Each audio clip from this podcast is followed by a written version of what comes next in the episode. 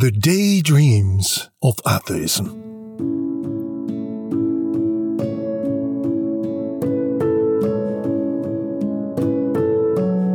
My atheist friends love to cite their heroes, Immanuel Kant, David Hume, and Voltaire, as leading thinkers who opened new horizons for humanity, freeing it from the religious prejudices that had held it in bondage for centuries. According to many atheists, humanity's intellectual and moral growth only began with the Enlightenment, that period of intellectual rebellion that Europe experienced in the 18th century. Before the Enlightenment, they claim, all was religious prejudice and darkness. After the Enlightenment, we all went forward singing with a triumphant and sure, or slow but sure step toward the much greater perspective and freedom of atheism.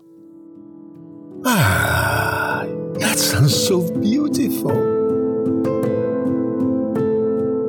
Too bad the Enlightenment never included us all. The Enlightenment was a European movement, and Europe is the whitest continent on the planet. The Enlightenment also came about in the 18th century, which was the same century that created the guillotine, by the way.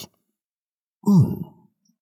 Could there be any connection between the Enlightenment, the age of reason, and all the crimes of the French Revolution and the period of the terror and the guillotine. Hmm. I think so. What atheists love about the Enlightenment is that it marks the beginning of Europe's break with Christianity, a process that is still going on today, almost 300 years later. 300 years too late! Some of them may be screaming now. Kant, Hume, and Voltaire passionately denounce the prejudices and abuses of the church and monarchy and are therefore heroes of free thought and the equality of all humans, or so atheists tell us. Too bad that the writings of Kant, Hume, and Voltaire, and Darwin and Marx for that matter, interrupt this intellectual coitus and return us to the grey and drab labors of daily life on this planet where we live. This is going to sound highly scandalous to you, and it should because it is. Did you know that nothing and no one reinforced slavery and the ruthless exploitation of millions of blacks and indigenous peoples worldwide more than the writings of Kant, Hume, and Voltaire? Let me read to you just a tiny excerpt from each of them to give you an idea of what it is I'm talking about how they salute and endorse the enslavement and exploitation of other races. In Observations on the Sense of the Beautiful and the Sublime, 1764, Kant states that humanity attains its greatest perfection in the white race. The yellow natives have a meek and submissive disposition, but are incapable of strong emotions and are not generous. The blacks, on the other hand, are lazy and obtuse. That's Immanuel Kant. More than 30 years later, in 1798, in his Anthropology from a Pragmatic Point of View, Kant still thought that the blacks of Africa have by nature no feelings that rise above the insignificant. Not a single one is to be found among them who can present us with anything admirable in art or science or any other praiseworthy quality. On the other hand, among the whites, there are those who continually rise from the lowest strata of society and through their superior gifts win the respect of the world. Whoops. And just listen to what David Hume, beloved of every atheist because he argued against miracles and faith, says. In his Moral, Political, and Literary Essays, 1741, David Hume tells us, I am inclined to suspect that the blacks, and in general all other species of men, are naturally inferior to the whites. There never existed a civilized nation of any other complexion than white, not even an individual eminent in action or speculation. There are among them no creations of genius, no arts, no sciences. On the other hand, the rudest and most barbarous among the whites have still something eminent in them, in their valor, form of government, or some other particular. So uniform and constant a difference could not occur in so many countries and ages if nature had not made an original distinction between these races of men. Wow, Mr. Hume. God does not exist and miracles are impossible to prove. But what is proved beyond any argument is that nature made from the beginning a distinction in favor of the whites among all races. Wow, now that is enlightenment. Those were Kant and Hume. Let us finally listen to Voltaire a revolutionary and secular hero for defending tolerance and freedom of thought. Voltaire states in his Essay on the Manners and Spirit of Nations, 1756, that the black race is a species of men as different from ours as the race of spaniels is from that of greyhounds. The mucus or net which nature has spread between the muscles and the skin is white in us and black or coppery in them. Voltaire was so repulsed by black people, and especially by black women, wow, that five years later, in a letter to his friend Francois Louis Emile in 1761, he lamented, I cannot understand how some great men have married black women. It would be impossible for me to go to bed with such ugly women. These are three thinkers quoted ad nauseam in humanist and atheist pages the world over because their denunciation of the excesses of the Catholic Church makes them champions and bastions of thought and equality, even if, as we've seen, they were far from it. The two patron saints of atheism, Charles Darwin and Karl Marx, also defended and propagated racist and sexist ideas but to Darwin and Marx we will devote special episodes later. For now, let's stay in the 18th century and the period known as the Age of Enlightenment.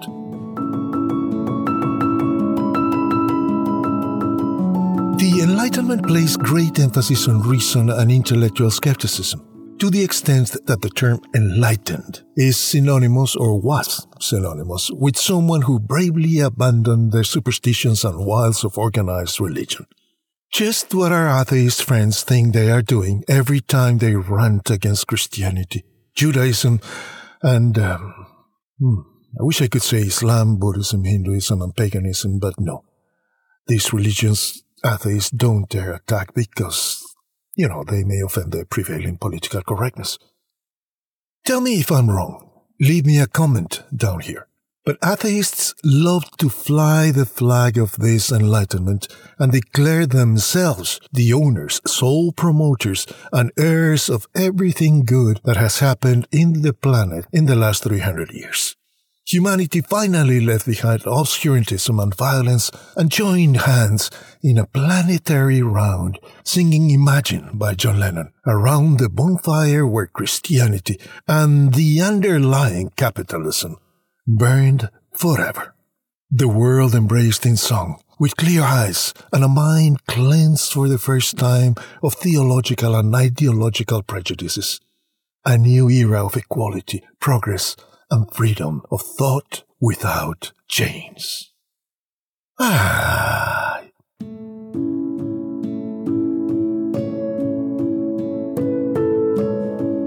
Kant eloquently put it the Enlightenment is humanity emerging from its self imposed immaturity.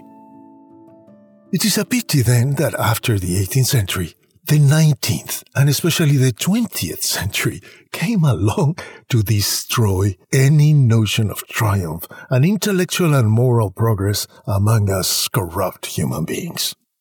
Undoubtedly, we have made phenomenal scientific and technological progress, but not moral progress. And this is critical. We are still sorcerers' apprentices, even more dangerous and stupid than we were 300 years ago because now we have far more powerful and lethal weapons and pollution processes with which we actively destroy the planet every day. And if the first great moral and intellectual crime of atheism is to maintain that the universe and all its laws and constants came out of nothing without reason, motive, or design, the second crime of atheism is no less serious and no less stupid to try to persuade us that we will never have to account to anyone for our behavior. Like those angry 15 year olds who believe that the entire universe exists only to applaud them and that they've won the Nobel Prize for Intelligence and Freedom. It's my truth, okay? I don't give a damn what you think reality is. I don't give a damn what others say because I'm free to think what I want. Hmm. Okay. I am saying all this and making so many bad jokes along the way because a Harvard psychologist who should be more honest and careful, Professor Steven Pinker, recently published a book called Enlightenment Now The Case for Reason, Science, Humanism, and Progress, in which he assumes that reason, science, humanism, and progress only awoke, were born with the Enlightenment back in 1750 and all previous human history, especially the Christian period, ugh, was irrational anti-scientific, anti-humanist, and anti-progressive. Religion creates wars, but atheism creates peace. Yeah, let's blame religion for the peace created by the Chinese invasion of Tibet, by the Soviet invasion of Hungary, or Vladimir Putin's invasion of Ukraine. Yeah, let's blame it all on religion because it's all religion's fault.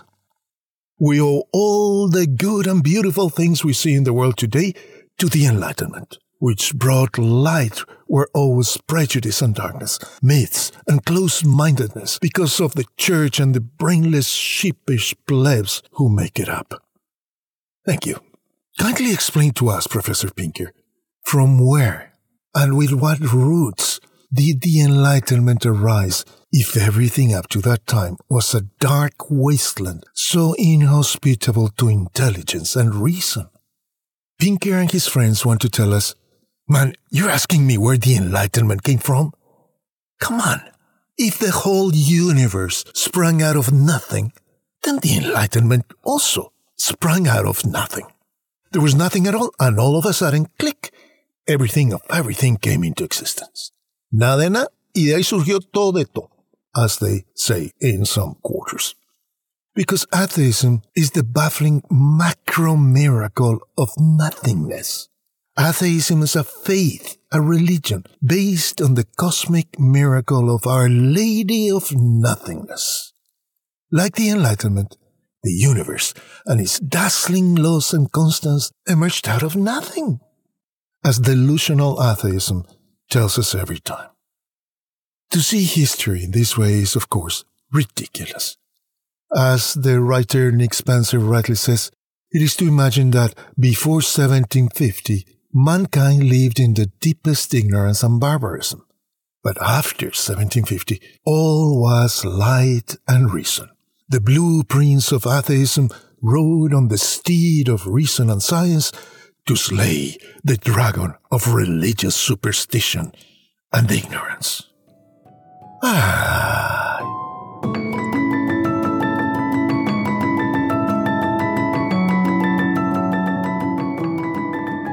Professor Steven Pinker deceives himself and deliberately and deceitfully lies to us all.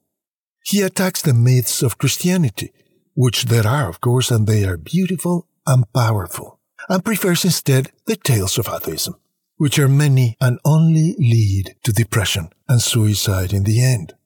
Just remember how many brilliant, brilliant atheists who dare to take their ideology to its ultimate consequences committed suicide having committed intellectual suicide because that is what atheism implies and requires, like having everything spring from nothing for no reason or purpose whatsoever.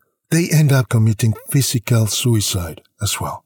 Brilliant thinkers such as Sartre, Foucault, Benjamin, Koestler, Deleuze, Baudrillard, Durkheim, and excellent writers such as Ernest Hemingway, Virginia Woolf, Sylvia Plath, Hunter S. Thompson, David Foster Wallace, and Yukio Mishima, to name but a few. For atheism, the religion of the cosmic miracle of Our Lady of Nothingness offers nothing to inspire or sustain our life. Let us take a look at just a few of the ginormous myths of atheism. 1. The myth of progress. This is the idea held by Pinker and many other atheists that things will necessarily get better in the future as we accelerate away from religion and its shackles into an idyllic realm where all is science and reason and universal goodwill. Not realizing, of course, that atheism is also a religion. Another religion to add to the list? Goodness gracious! Yes, another religion with a million dogmas, violence, and prejudices, and not just one, but dozens of holy inquisitions. Just think of the holy inquisitions mounted by Stalin, Mao, Pol Pot, Enver Hoxha, Mugabe, Kim Il sung, or Castro and Che Guevara along with Chavez and Maduro in Latin America. Good luck. History shows us that any society can turn back the clock at a frighteningly rapid pace scientifically and morally. Remember that Athens, the most civilized and lucid polis of antiquity, had Socrates, the best of her sons, the most civilized and lucid of all ancient thinkers, executed. Remember also that Germany was the most educated nation in Europe and the planet, having given us such titans as Bach, Beethoven, Brahms, and Goethe, and yet it soon descended into the thick darkness of Nazism when circumstances changed at the end of the First World War. And very sadly, for those of us who love and admire its many contributions and virtues, the United States seems to be falling into a similar process of self-immolation at this time. How utterly sad. The myth of human rationality. Another favorite myth of the typical atheist is that humans are rational and therefore will always know what is best for ourselves and others around us without needing any backwards looking religion or morality to point the way. Why? Because our reason is autonomous. What? Enlightened? What? Objective? What?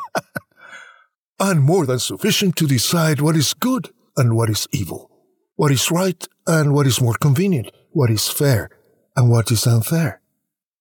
Yet atheism cannot give us a single reason to trust our tiny brains, which atheism forces us to say are mere natural accidents, physical objects arising without any design and purpose. This dogma is imposed on us in every school from childhood. Would you trust something that is nothing more than an accident of no design and purpose with your life, your decisions, your money, your family's safety? Would you? Why? 3. And what about the myth of natural human goodness? That claims that we are all good deep down. As Rousseau dreamed, all we want is good, only sometimes. Oh, gee, we forget our human goodness, like Rousseau himself did all the time, like abandoning five children throughout his life. Wonderful man, enlightened Rousseau.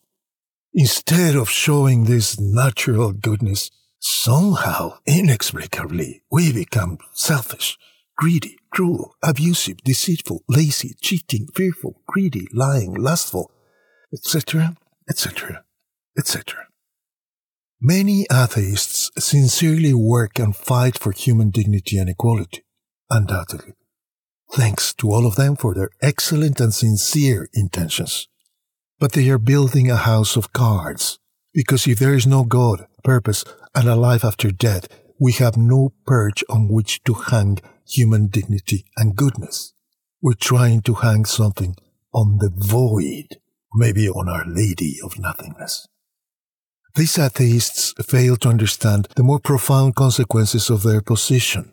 If we are indeed cosmic accidents with no purpose, no design, no plan, where do we come up with the idea that there are any rights, any dignity? Whose rights and why?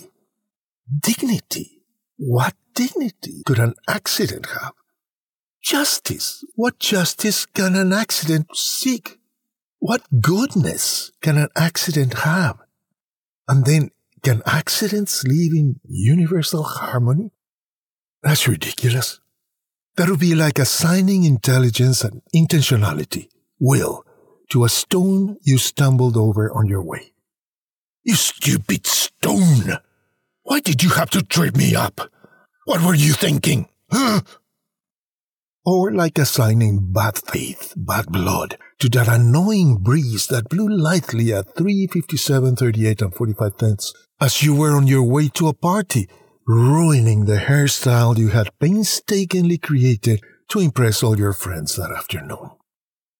The stone you tripped over and the breeze that ruffled your hair did not do it intentionally or deliberately because they have no conscience, no sense of right and wrong. They were never out to get you.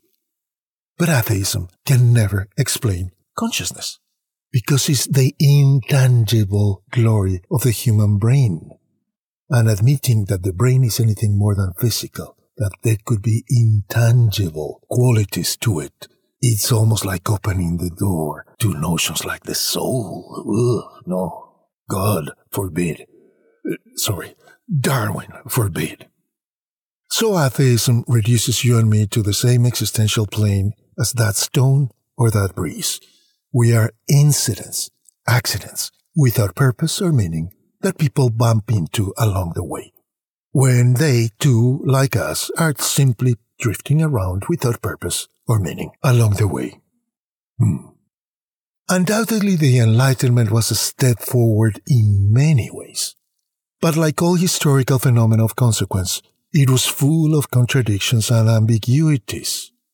Remember the gruesome cruelty in the aftermath of the French Revolution, with a temple to reason and all in a period known as the Terror. To even suggest, as Pinker and too many atheists do, that humanity had achieved nothing good and everything beautiful and commendable that we have today around the planet we owe to the Enlightenment It's like saying that everything before Immanuel Kant was unknowable and undecipherable darkness. And one fine day, without explanation and warning, Kant and Hume and Voltaire switched on the light of reason, and since then everything has been order and progress.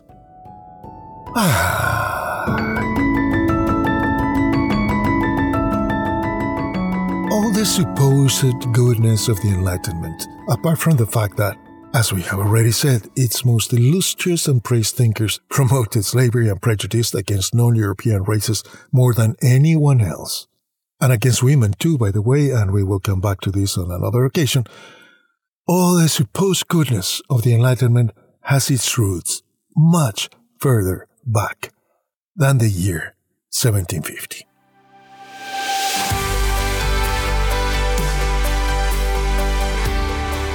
Here's another scandalous statement. The scientific revolution that has benefited the whole planet was orchestrated and sustained by great Christian scientists and thinkers.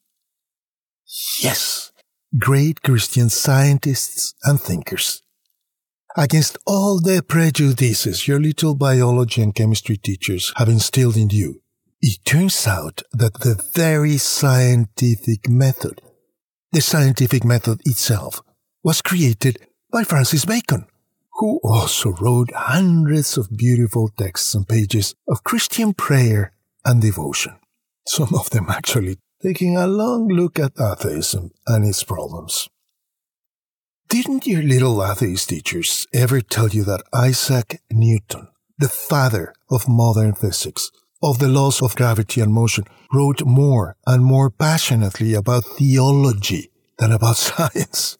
and the same could be considered in the case of Kepler, Copernicus, and Boyle, for whom their faith was a critical part of the scientific inquiry. We have heard a lot about Copernicus and his heliocentrist theory, later defended by Galileo, who was silenced and judged by the corrupt and abusive Catholic Church. But did anyone ever have the integrity to remind you that Copernicus was a Catholic cleric? a priest? That Copernicus did all his scientific research as a Catholic cleric? A priest? And that he never renounced his Christian faith? because there is no conflict between faith and scientific practice. Nor, by the way, did Galileo renounce his faith, because there was no conflict between his faith and his scientific practice. There was conflict between him and his scientific community, who happened, because they were all scientists, to be priests. But it was those priests that were his teachers at university. It was a change of paradigm the scientific community wanted to hold on to the Aristotelian paradigm. And obviously, Galileo and Copernicus were working against it. But that's a lovely discussion for another day. We'll come back to that.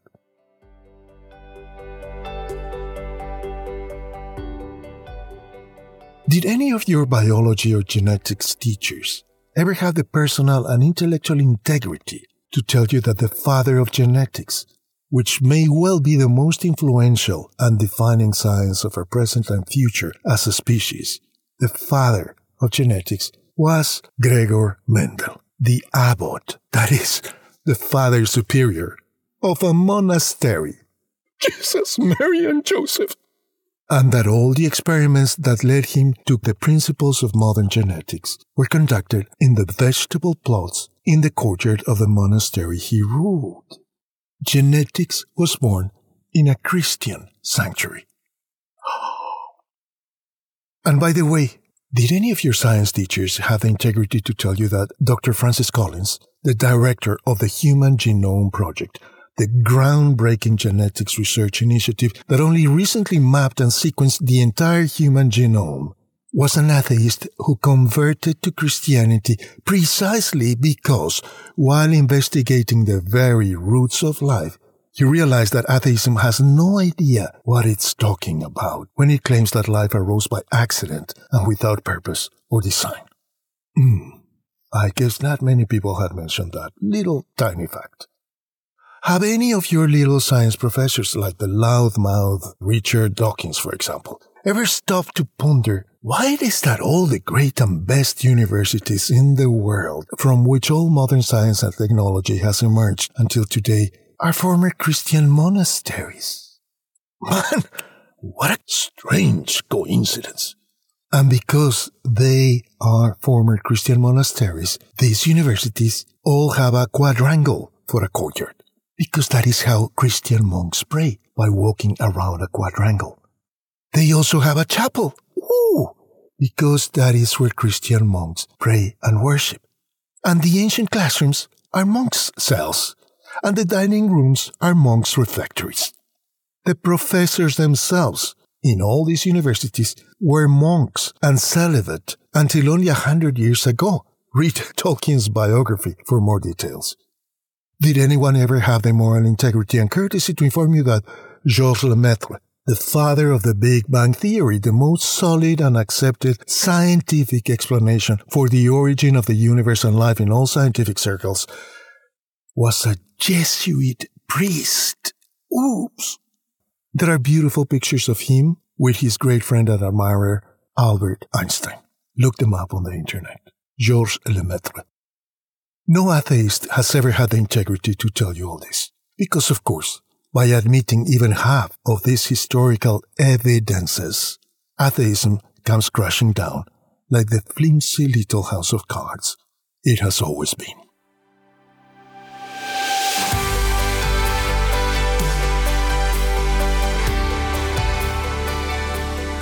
Pampered atheists like Steven Pinker can speak today precisely because the Christian principles of the West opened up a space for them to do so.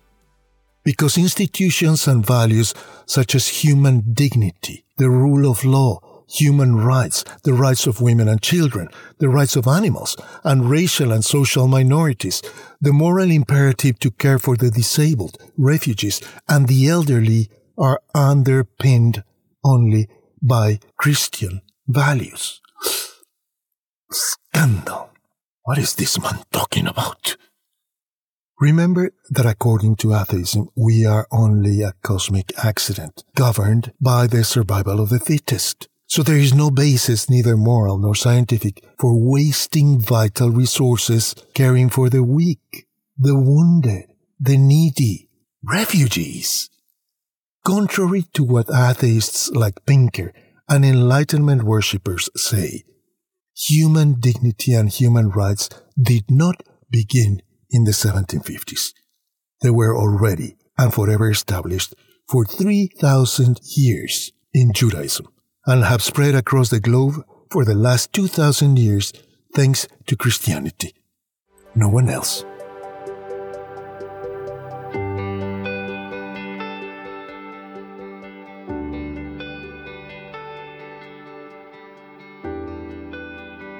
Are there myths in Christianity? Of course, there are, and with excellent reason. Because a myth is not a lie, but a truth deeper than fact. It is a creative story, giving light and meaning to this adventure that is living in the world. A myth is a lesson on how the universe works, how life works, and we had better listen to it to learn how to survive the conflicts and adversities that life will undoubtedly throw at us all. When it comes to purpose and meaning, atheism is a black hole. You will never find true meaning and purpose in atheism because atheism demands no meaning and purpose in any human being. Your actions, your best dreams and values are frankly irrelevant. Who cares what you accomplish, what you suffer, what you aspire to? You're an accident. Why should anybody care about an accident? Among the precious and most profound Christian myths is, for example, the fall of Adam and Eve in the Garden of Eden. The first humans being tricked by Satan, our mortal enemy, into defying God, eating a forbidden fruit and being condemned to die for it. Two innocent beings deceived by a serpent, condemned to live by the pain of their labor and the sweat of their brow, in a world that could have been infinitely better and without conflict, but which became a dark and broody maze. Does that sound like real life? Ah! But these two innocent beings received the promise that there will be a way to escape the maze and restore the original glory of the entire universe. So what was a defeat will be transformed into the greatest cosmic victory.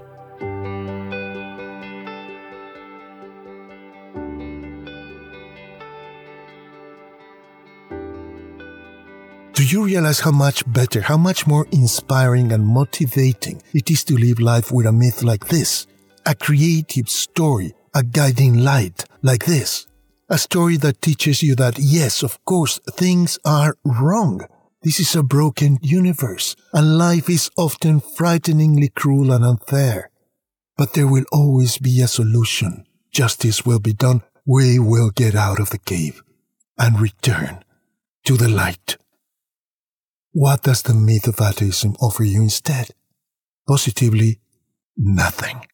Because it has to sell you the irrational notion that you are a simple accident without purpose, identity, or meaning. Consider that for five seconds. You are a mere accident, a fluke, a lucky aberration in a process with no origin, no purpose, and no plan, no identity, no meaning. The burp, the belch of faceless, ruthless, cosmic forces. Really? What helps you and values you more as a thinking being endowed with meaning, emotions, dreams, and aspirations? To live in a universe in which you have a divine purpose and destiny. Or a universe without reason or explanation in which you are just an accident, no matter how many your merits and highest achievements. You're a burp, vomit, flatulence without identity or name. And if you feel offended by me saying this, why should you feel offended? This is what atheism believes. Man up and keep walking towards the void. Can you imagine the consequences, what this means regarding your identity, the value and dignity of your body, your experiences, your wounds, your deepest longings. Do you realize how much better a life Christianity offers you? No wonder it continues to attract multi millions of people from all races and nations of the planet every day. Because we humans are like sunflowers, flowers that seek and will always seek light to thrive and go on living.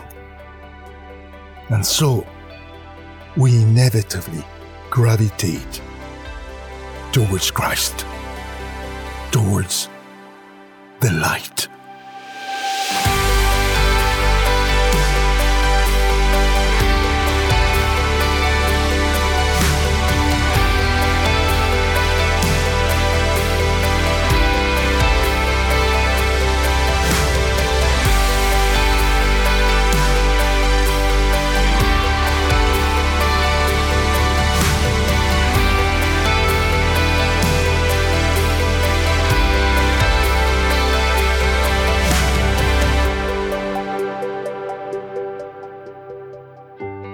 Thank you for listening.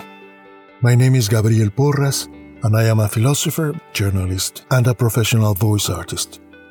Visit me at gabrielvoice.com and radiantwhispers.com to hear more topics like this. Leave me a like if you found any good in this. Subscribe and share it with others.